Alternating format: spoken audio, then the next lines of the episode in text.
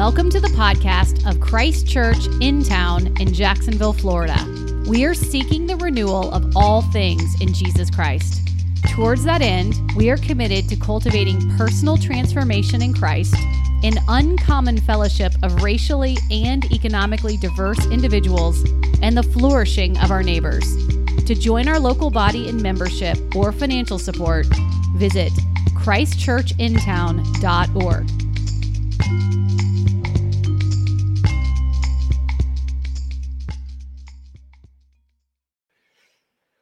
Well, friends, we are going to do a li- something a little bit different in the sermon today. Um, together with uh, a couple of the other churches in our family of churches, Christ Church East and Christ Church Beaches, uh, we are going to pause our First Peter series. We normally preach together with those two sister churches. Um, and we're going to pause that series uh, to do a standalone sermon just this week. We'll jump right back into First Peter next week. Uh, but a standalone sermon uh, on the topic of justice uh, defined biblically. Justice is a word that is on the news and it's in our minds. Uh, the chants of no justice, no peace fill our streets. How should we as Christians uh, evaluate that? How, as Christians, should we figure out what we believe about justice and how we pursue justice? You know, Christian preaching is always, uh, first and foremost, the proclamation of the death and resurrection of Jesus and what that means for us. But we believe that it's also one of the tasks of Christian preaching uh, to help Christians, uh, all of us, learn how to live our lives in the challenges that the day presents. To learn, as Jesus says, what it means, one of our jobs is to teach the church and all people to obey what Jesus teaches. And so, how do we do that? How do we follow Jesus uh, in the midst of our cultural moment? Because, friends, uh, we cannot afford uh, to let a word like justice, a word that is as deep and as prevalent in our scriptures and in the Christian tradition, uh, we can't afford to look outside of uh, the scriptures to define justice for us. If we take our definition of justice from either the American political left or right, uh, we will miss some of the biblical richness and robustness and power of that term. And so this morning we are going to look at Micah chapter 6. Uh, let's give our attention to the reading of God's word. Our scripture reading today is from Micah chapter 6, verses 6 through 8.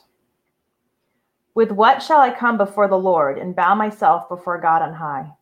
Shall I come before him with burnt offerings, with calves a year old? Will the Lord be pleased with thousands of rams, with ten thousands of rivers of oil? Shall I give my firstborn for my transgression, the fruit of my body for the sin of my soul? He has told you, O man, what is good. And what does the Lord require of you, but to do justice, and to love kindness, and to walk humbly with your God? This is the word of the Lord. It's absolutely true, and it's given to us in love. Okay, thanks, Haley. You all can be seated. If you're still standing for the reading at home, you can be seated now. Man, 2020 uh, has been a heck of a year already, hasn't it? And we are just uh, here at the beginning of June.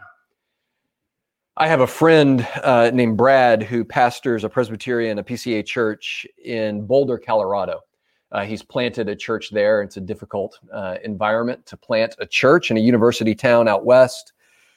And like the rest of us, he's struggling um, struggling to find his way through these challenges. And I was I was listening to him share uh, about what's been going on in his heart and in his life. And you know, this is we, we were talking prior uh, to uh, the uh, killing of George Floyd and the protests in its wake. So this was just talking with him about the turmoil uh, of coronavirus and the economic collapse in its wake and all of the division and conversations around that. And Brad was telling me that he had a conversation with an older pastoral mentor of his. And this friend, uh, this mentor looked at him towards the end of their conversation and said, Brad, if you could, if, if Jesus was sitting right here with you right now, and you could ask him one question, what would you ask Jesus? And Brad uh, said that he was surprised, but the question came right out of him, which was he said, the one question he would ask is, Jesus, Am I doing a good job? when Brad shared that, something broke open inside of me um, because I realized that that question was at the heart of so much of what I've wrestled with over these past months. That's only grown more intense in these most recent weeks as crisis after crisis seems to wash over us. I want to know that I'm doing a good job. I'm trying uh, in the midst of all of my uh, vocational responsibilities to do a good job, to follow Jesus uh, as a pastor, and as a husband, and as a father, and as a citizen of our nation and our city. As I've talked with, with you, I know that that question uh, this week is on your heart and mind. Jesus, am I doing a good job? Am I following you faithfully uh, through this moment, as heavy and as difficult as it is? We all want uh, to live our lives in such a way as Christians uh, that we do the very best to follow Jesus faithfully with the resources and the knowledge at our disposal, uh, to follow him faithfully, uh, to be a witness and a sign for him in our day. We all want to know, I think, that we're doing a good job, that we're living our lives in such a way as to receive his well done, good, and faithful servant. Now, of course, as Christians, we know uh, that ultimately our righteousness, our approval, the love of God is not at stake here. Right? He has loved us with an everlasting love. There is no amount of bungling that uh, I can do in the midst of this as a pastor, as a husband, as a father, as an American, uh, that will shake that. None of my confusion uh, should be able to cloud that. But there is a spirit born and God given desire in every Christian uh, to follow our master, uh, to live our lives in obedience to him, to look to him to determine uh, if we are doing a good job, if we are following him faithfully. And as Kyle mentioned in our prayers, uh, there is so much confusion uh, that clouds that question these days. There is so much uh, that we're being exposed to. There's things that we're that we're maybe reading or seeing in the media or on social media uh, there's so much in our own hearts that brings confusion and that makes it difficult to know what Jesus would have us to do. And that's why I wanted us to go to this passage in Micah 6 today. I love it, and it's justly famous and well known and well memorized in the church uh, because of its simple clarity. In this passage, God Himself answers the question what does God require? He cuts through the confusion and the chaos to give a simple and direct answer to do justice and to love kindness and to walk humbly with our God. Our passage starts uh, with the words of a representative of Israel answering back to God. This is in Micah 6 that we're picking up the story, which means that there was a Micah 1 through 5 that came before it. And Micah 1 through 5 is God presenting his case through the prophet Micah that his people have failed in their obligations to him in the covenant in some really significant ways, uh, perhaps most strongly uh, in the area of neglecting justice, neglecting righteousness and justice for the poor. We can look just as a summary at this at Micah chapter 3, uh, starting in verse 9. This will give you a flavor for Micah uh, before this point. Hear this, you heads of, ha- of the house of Jacob and rulers of the house of Israel. He's addressing their kings, their nobles, their rulers, those in authority. You who detest justice and make crooked all that is straight, who build Zion with blood and Jerusalem with iniquity. Its heads give judgment for a bribe, its priests teach for a price, its prophets practice divination for money. Yet they lean on the Lord and say, Is not the Lord in the midst of us? No disaster shall come upon us. What God is saying through Micah here is that you have, as a whole, from the religious leaders to the political leaders, in alliance together, you have neglected justice. You've neglected the basic obligations that you have to your neighbors. And uh, as a result, you might think that because you are God's people, because his presence is with you in the temple, that you are immune from his judgment. that God will judge those outside of his people, but he won't turn his judgment towards his people. And Micah is uh, the sustained case that no, no, God's people too are under his judgment. Paul tells us in Romans that the wages of sin is death, that what we sow in our sin, we reap in death, in destruction, in chaos, in judgment. And God's people in Micah's day were receiving that condemnation from God. Friends, what uh, is what's going on in our nation today, if not looking head on at the wages of our sin? Right? The chaos, the hatred, the prejudice, the division, all of it uh, is a direct result of both current and past sin that we have yet to deeply reckon with as people and as a culture. And so, presented with that, we find ourselves in many ways like the Israelite who begins to speak in our reading in Micah 6, wondering what we do in light of that.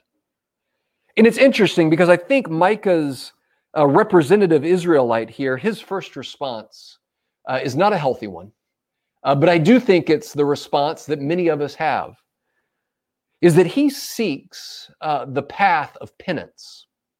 He seeks the way of quickly, when confronted with his guilt, of seeing to it that he can alleviate his guilt as quickly as possible, to make sure that he is one of the good people who's judged righteous and not unrighteous.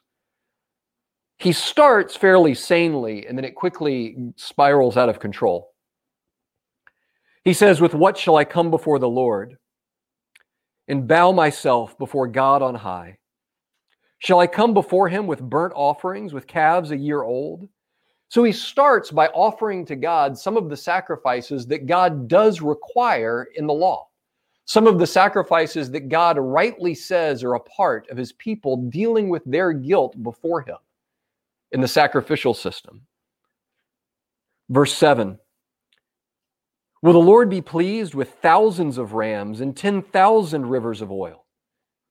Now he's starting to lose control a little bit. Now he's gone from something that might rightly be considered a sacrifice to this hyperbolic statement about what if I kill thousands of rams? What if I bring rivers and gallons of oil? Will God then be satisfied? Will that then alleviate my guilt and ease my conscience? And then finally, he goes even to the point uh, of shameful idolatry?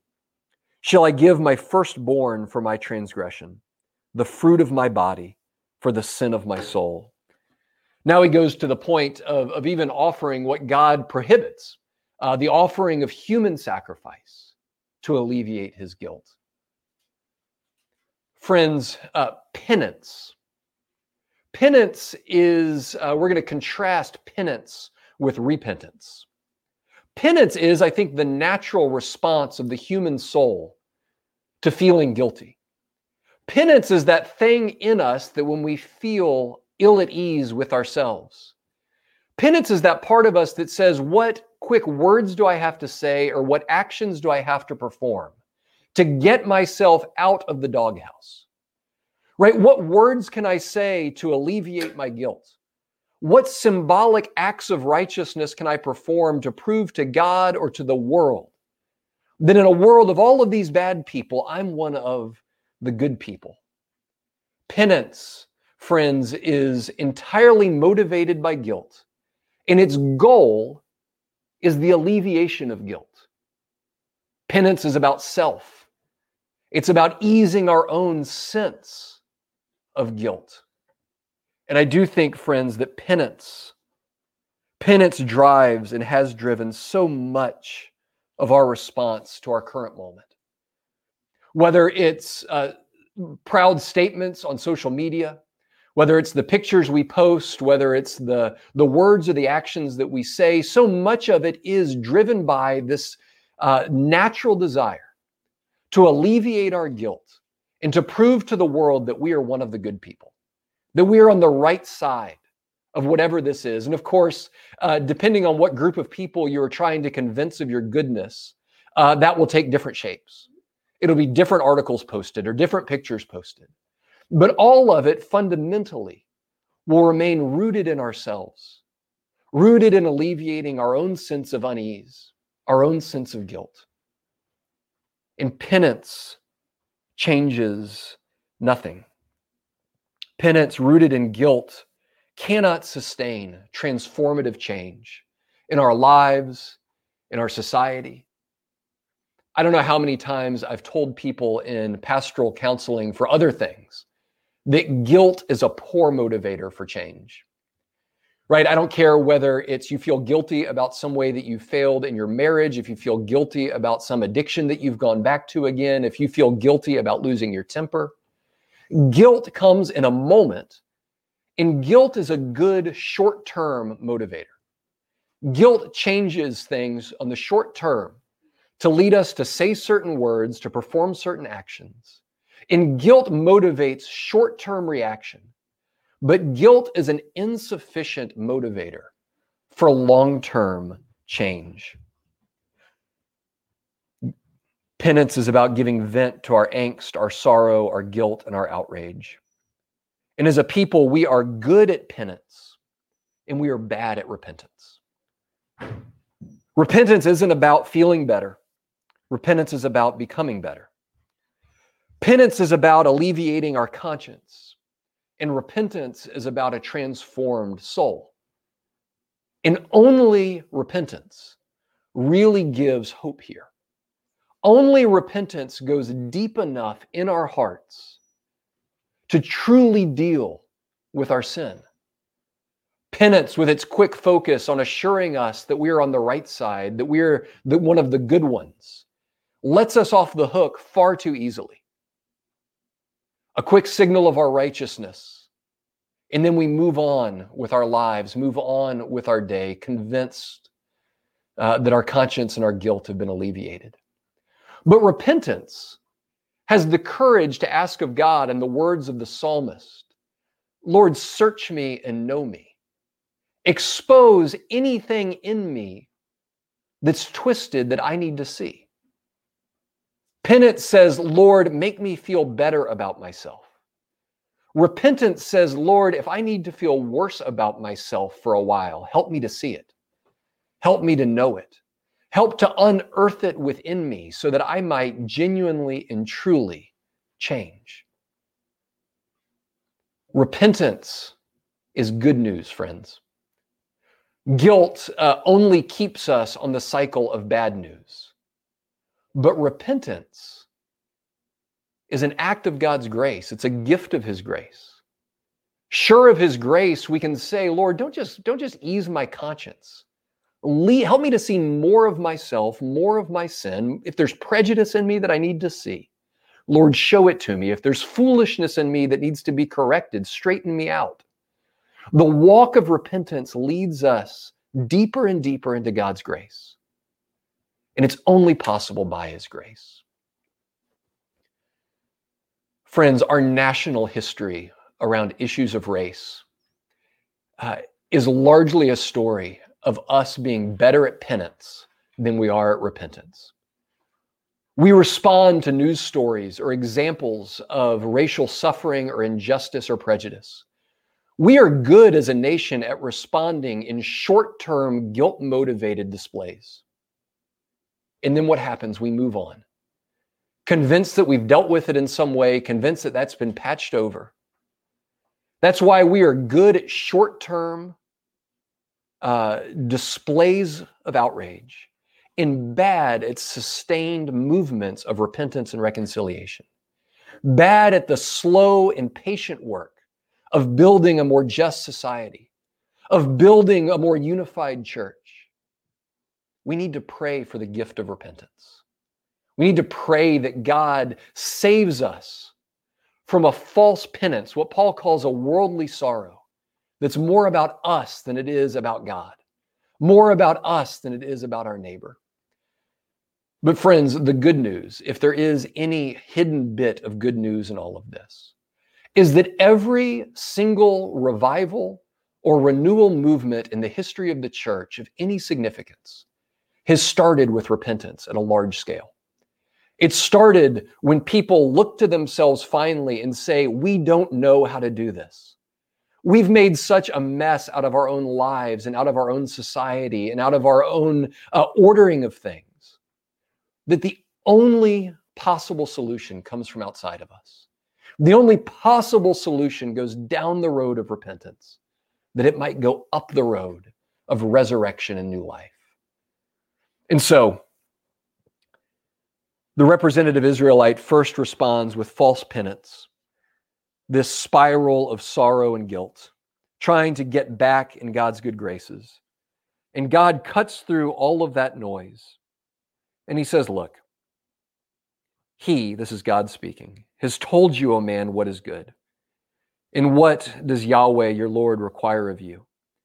But to do justice, to love kindness, and to walk humbly with your God. This looks at first like three things, right? Which, as a preacher, you love it when things are three things. This looks like three points do justice, love kindness, walk humbly. But in reality, this is one thing. Doing justice is the, the central part here, to do mishpat, the Hebrew word justice, which we're going to talk about.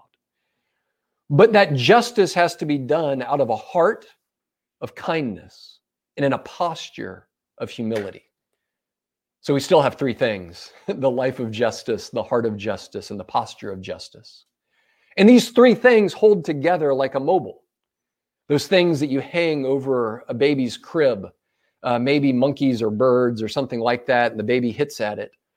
And when they get knocked out of whack, they wobble and they don't hold together. But perfectly balanced, they hold together to present a picture of a righteous man and a righteous woman. What does it mean to live a life of justice? Well, this Hebrew word mishpat is a crucially important word.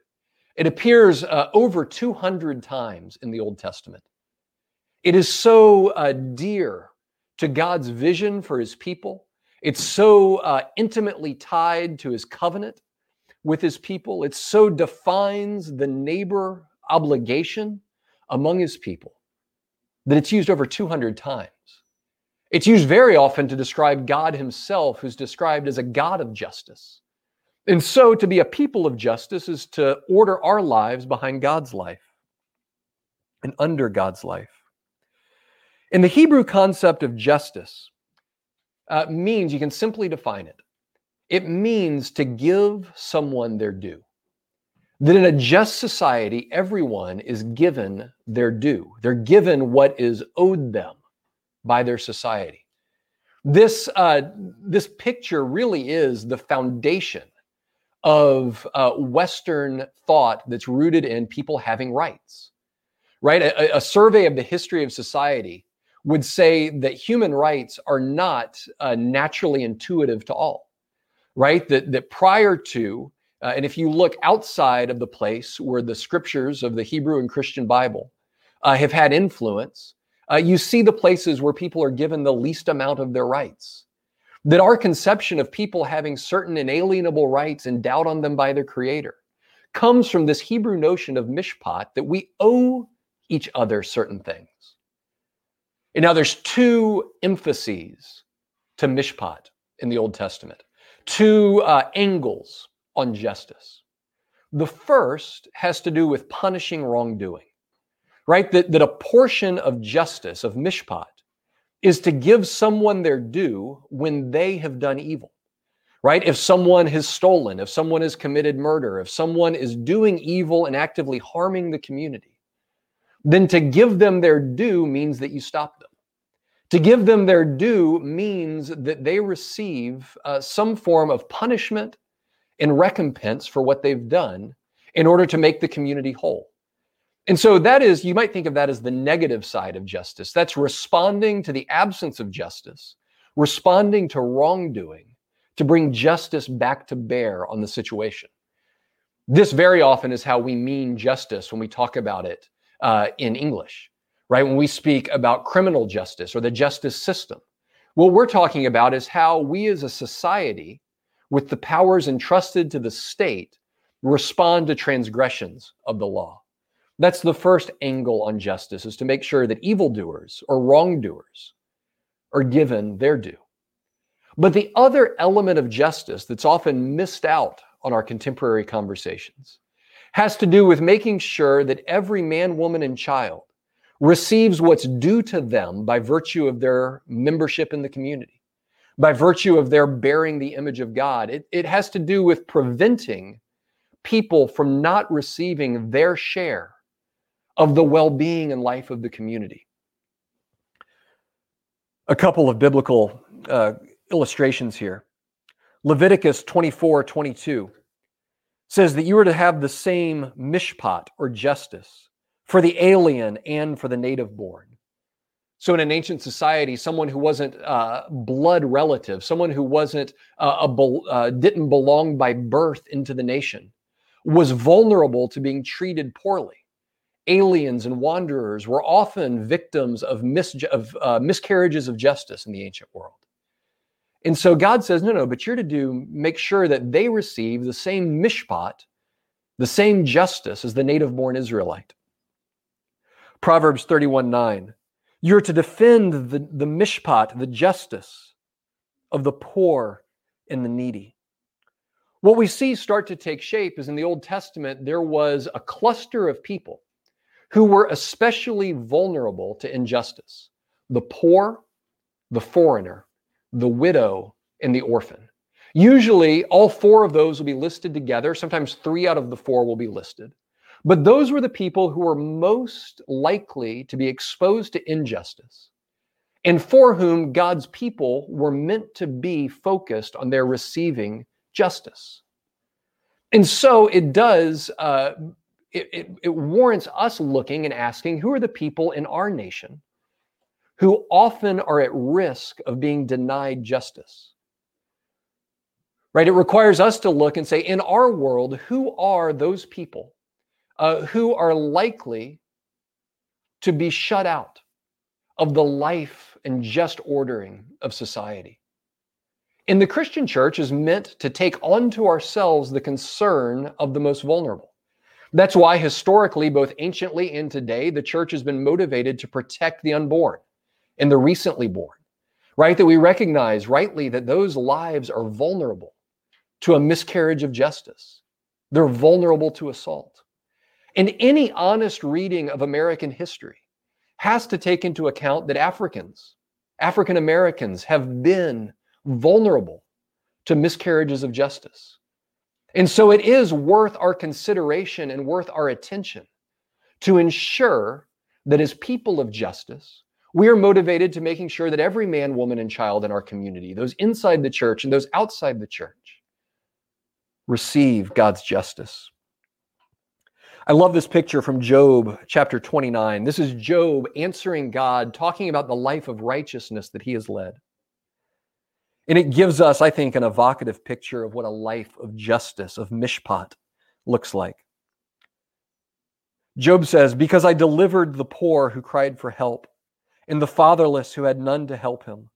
The blessing of him who is about to perish came upon me, and I caused the widow's heart to sing for joy. Listen to this I put on righteousness, and it clothed me. My justice or my mishpat was like a robe and like a turban.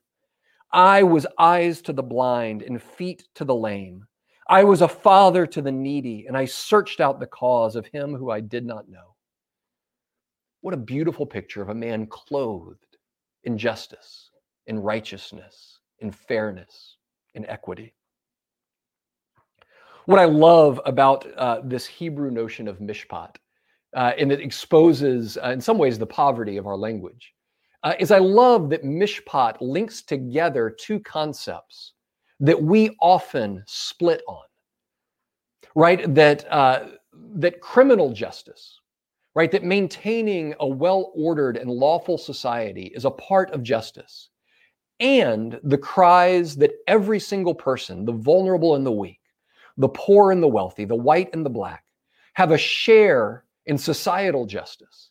That we can tend to split on those two things, right? If you look, um, oftentimes the pictures that dominate our news or what you look at when you look to the street is one group of people shouting out for justice shouting out for societal change and justice, and then being pitted in the media or in our own hearts against police who are there to enforce justice and to maintain justice. And yet, from the Hebrew concept of mishpat, both are advocates of justice. Both are seeking the justice that we have to need. And if you find yourself feeling pressured between having to choose either the lives of the police or the life, dignity, and safety of our African American brothers and sisters, then you have been, uh, you are thinking in a way that's been uh, shaped by the pressures of this world and not transformed by the teachings of the scriptures. Because mishpat unites the two. And it tells us that in order to have a functioning world, we need both sides of justice. We need God's righteous justice. Okay, let's try to land this talk of justice here in 2020, in June. Things change quickly. June of 2020. As present as we are uh, to these cries for racial justice, what does that require of us, of you, and of me? Well, at a minimum, it means that we look at our own hearts and do the hard work internally to make sure that you and I treat every person with fairness and equity. That we do the hard work of rooting out prejudice in our own hearts to make sure that the people, when we interact with people, when we love one another, when we go to work, when we go to church, when we're interacting together, that we, as far as we're able, are doing the hard heart work of carving out and making sure that we are not personally guilty of racial prejudice. James chapter 2 says that it's not fitting for a Christian to show favoritism towards any within the church or outside of it. And so we have to do that work at a minimum to make sure that you are relating to people apart from racial animus or prejudice. But to be a person of justice does go further. It requires not only that we look at our own hearts, but that we look at our world and that we be voices when we see people uh, crying out for justice, that we lock in with them and that we listen uh, to, their, to their telling of their story and what's happening. I want to give us two pillars that we can anchor this on. There are rightly Christians who grow nervous uh, when we start talking about justice in society. Uh, there are concerns uh, that creep in uh, to Christians when we start talking about societal justice or social justice. Uh, that can uh, spark legitimate concerns that this is more informed by contemporary the contemporary left than it is by the scriptures that it's more informed by marxist ideals than it is by biblical teaching and those are those are valid concerns that christians again we said at the beginning need to be basing our vision of justice not on what we read online, not on what we learned in, in, in uh, outside the church, but on what we learn from the scriptures. And so I want to give us two biblical pillars to think about when we think about broader systems of justice. Right? These uh, these do not owe to leftist politics or hopefully right-leaning politics. But these have been two of the pillars that have informed uh, the Christian political vision uh, that's given so much shape to Western democracy, including our own. All right, the first of these pillars is that power, rightly given and rightly used, is good and necessary. Right? That authority uh, isn't, um, that authority given rightly and applied rightly is necessary for the flourishing of society. And it's not evenly distributed among all of us. Right? In a household with children, the mother and father, bear more authority and responsibility for the flourishing of the family right in a in a in a nation the elected officials bear more authority delegated to them by the people in order to ensure a rightly ordered society at your work your boss has more authority organizationally speaking probably than you do right that all of us in this life have to answer to authorities and that rightly given and rightly conceived, that authority is meant to be used for our good. This filters to the way that we think about uh, the police, right? That, that policing is an exercise in entrusted authority in order to maintain the well being and justice of a community. This is a basic application of the fifth commandment uh, in Christian ethics If you look at um, our own uh, confessions, if you look at the Westminster Larger Catechism, on the way that it expands the fifth commandment, you find a really robust and careful picture of what people in authority owe to those under their authority and what those under authority owe to those over them. And so, in the midst of a world crying out for justice, Christians should resist calls to justice that call for an abolition of authority. Uh, this is why historically Christians have been slow to revolution and quick to reform, right? That our vision isn't for a society devoid, devoid of authority, that in anarchy, uh, chaos comes in and you get back to survival of the fittest, the most powerful uh, once again reasserting themselves over the weak in a society. And so Christians historically have been slow to talk about revolution, but at our best, quick to advocate for reform, quick to advocate, advocate for transparency and accountability and change and improvement. One of the things that we have right now, uh, to say the least, is a massive erosion of trust in our public institutions, the institutions of our politics and the institutions of our justice system. And we have to work towards rebuilding trust in our common life. Which leads me to the second of these pillars. So the first is that power rightly given and rightly used is good. And the second uh, that's necessary to keep in mind with that is that people are sinners and they remain sinners when given power. Right? This is uh, basic Christian anthropology. Right? The basic Christian view of the, the pervasiveness of sin in our lives is that each and every one of us is a sinner. Each and every one of us is prone to error. And that doesn't stop when you become a person in power, right? I didn't stop being a sinner when I became a dad. Lord knows, right? Uh, politicians, try not to laugh, don't cease being sinners when they become politicians. In fact, there's something about power that actually amplifies human sin, right? This, um, this is why when Christians have had a chance to speak into and help to form systems of government, one of the things been, that has been important to us has been accountability and checks and balances, right? That, that no matter whether you, how much you like a president, right, that president needs to be accountable to a legislative branch and that they need to be accountable to a judicial branch. This is all a part of uh, so much of the founding impulse of Western democracy right? That we need transparency and we need accountability. And it's not an anti police statement to say that those involved in law enforcement need transparency and need accountability, and that we need to listen and learn. Why? For reform. So that we together can contribute and work towards a more just and well ordered society together.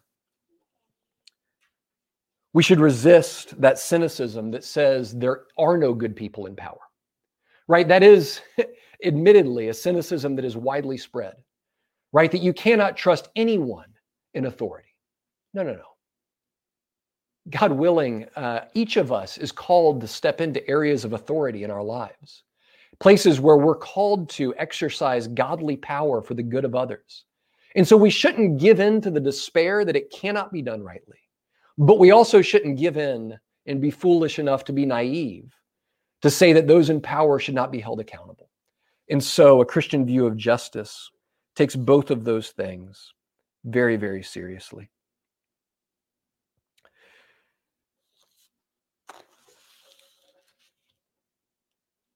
So, to be a person of justice, to be a person of justice means that you work to make sure that everyone in your immediate circle is given their due by you.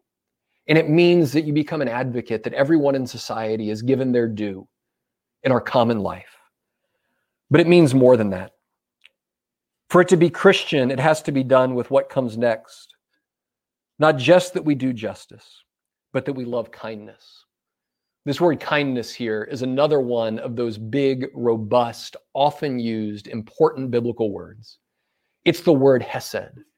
It is the call, it is the bond of unconditional covenanted love.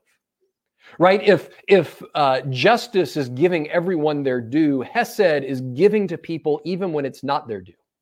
Hesed is me saying, I am going to love you and bind myself to you, even when it doesn't seem like you deserve it. And it is the bond that brings the church together in covenanted love with both God and with one another and reaches out in that kind of love to our neighbors. Right? In a world calling for justice, even as Christians choose uh, when to lend our voice to that cry, our calls for justice always have to be met with an equal call of love. To be aware of how quickly self righteousness and hatred creeps even into our calls for justice. And it needs to be colored and tinged with love throughout. There's rightly been, uh, I've, I've, seen this uh, quoted in various ways uh, publicly, which is that you should beware of Christians who are willing to talk about racial reconciliation without also talking about racial justice, without being, making sure that everyone is given their due. And that uh, does need to be heard. But it, our world cannot afford to have Christians not speaking for reconciliation. Because if Christians won't speak for reconciliation, no one will. This has been the historic Christian contribution to the quest for justice and equity in our world right? It was whether it was Martin Luther King in 1960s America or Desmond Tutu in, in apartheid South Africa, right? Uh, Tutu's wonderful book uh, that, that I, I, believe won the Nobel Prize uh, was titled No Future Without Forgiveness. And truly, that is the Christian testimony in times of division. That apart from reconciliation, apart from forgiveness, all our talking of justice is just going to keep us trapped in a cycle of violence keep us trapped in a cycle of getting even eye for an eye, tooth for a tooth. We, as the Christian church, in a way that we cannot claim for any other institution, we, Paul tells us, have been given a ministry of reconciliation. That our founding charter is a charter of reconciliation, right? The core of our posture has to be one of God's reconciling love. That the cross reconciles us to God vertically right? The vertical beam of the cross, reconciling us to God and God to us. But there is that horizontal beam of the cross, joining us together across all that divides us into one new family. Paul tells us in Ephesians that at the cross, God tore down the dividing wall of hostility that separated Jew from Gentile, North Korean from South Korean, Irish from English, and white from black right? That God tore down all of the divisions that we build up, building us one new family that bears the name of his beloved Son. The only thing that breaks the cycle of prejudice and violence in our world is reconciling grace, forgiveness, and unity. And then finally, the life of justice, the heart of justice and now the posture of justice. God calls us to do justice and to love kindness and to walk humbly with your God. To walk humbly with your God. We need to pray, friends. Lord, keep us humble. Right? We have no prayer at walking together through this unless we learn to walk humbly through this with our God. Listen, I am a pastor, I'm a preacher. Um, I talk for a living in some ways. I do a lot else, but I talk a lot. Um, as a preacher, as someone who talks for a living, I am prone to like my own ideas and to think that I am right. Culturally, there is tremendous pressure on us to grow more and more certain of our own rightness. Right? This is we see this in the ways that we polarize. We've seen our nation polarize over a disease. Now we're seeing our nation polarize uh, over this current crisis, over the dignity of Black lives, over order and justice in our society. And we cannot allow the church to polarize in the same way that the world is polarizing over these things. And the only hope that we have there is that we learn to walk humbly.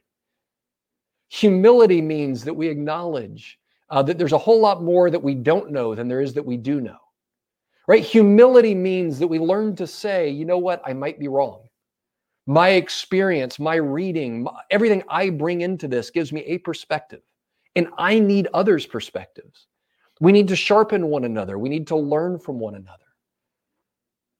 Our pride is probably the greatest danger in the midst of this. Pride that gives us a certainty that, that we're right, that our way of looking at it is right. Because, friends, justice belongs to God. Ultimately, the phrase, no justice, no peace. Friends, from a Christian worldview, that is eschatologically true.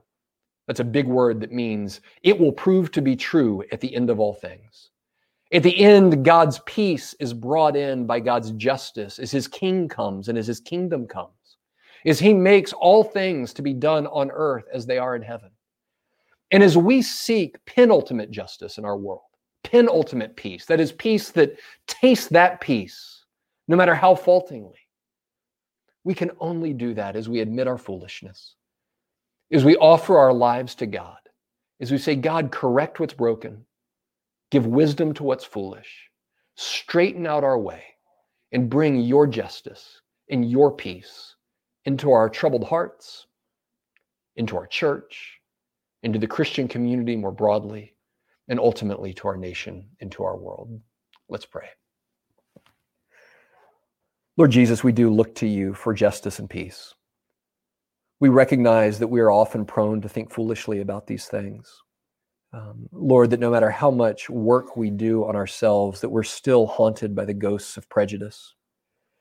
And so, Lord Jesus, we pray that you would teach us your justice, that you would help us to be a peacemaking people and a peace loving people and a justice seeking people. Lord Jesus, that you would make us a people who take seriously our ministry of reconciliation, that we might walk through this time as your people not giving in to the insanity that swirls around us, but having our sanity restored to us by the gospel. Walking behind you is the only one who's ever embodied perfect justice, perfect peace, perfect love and faithfulness, perfect humility. Lord Jesus, uh, help us to be more fitting followers of you. And it's in Jesus' name we pray. Amen.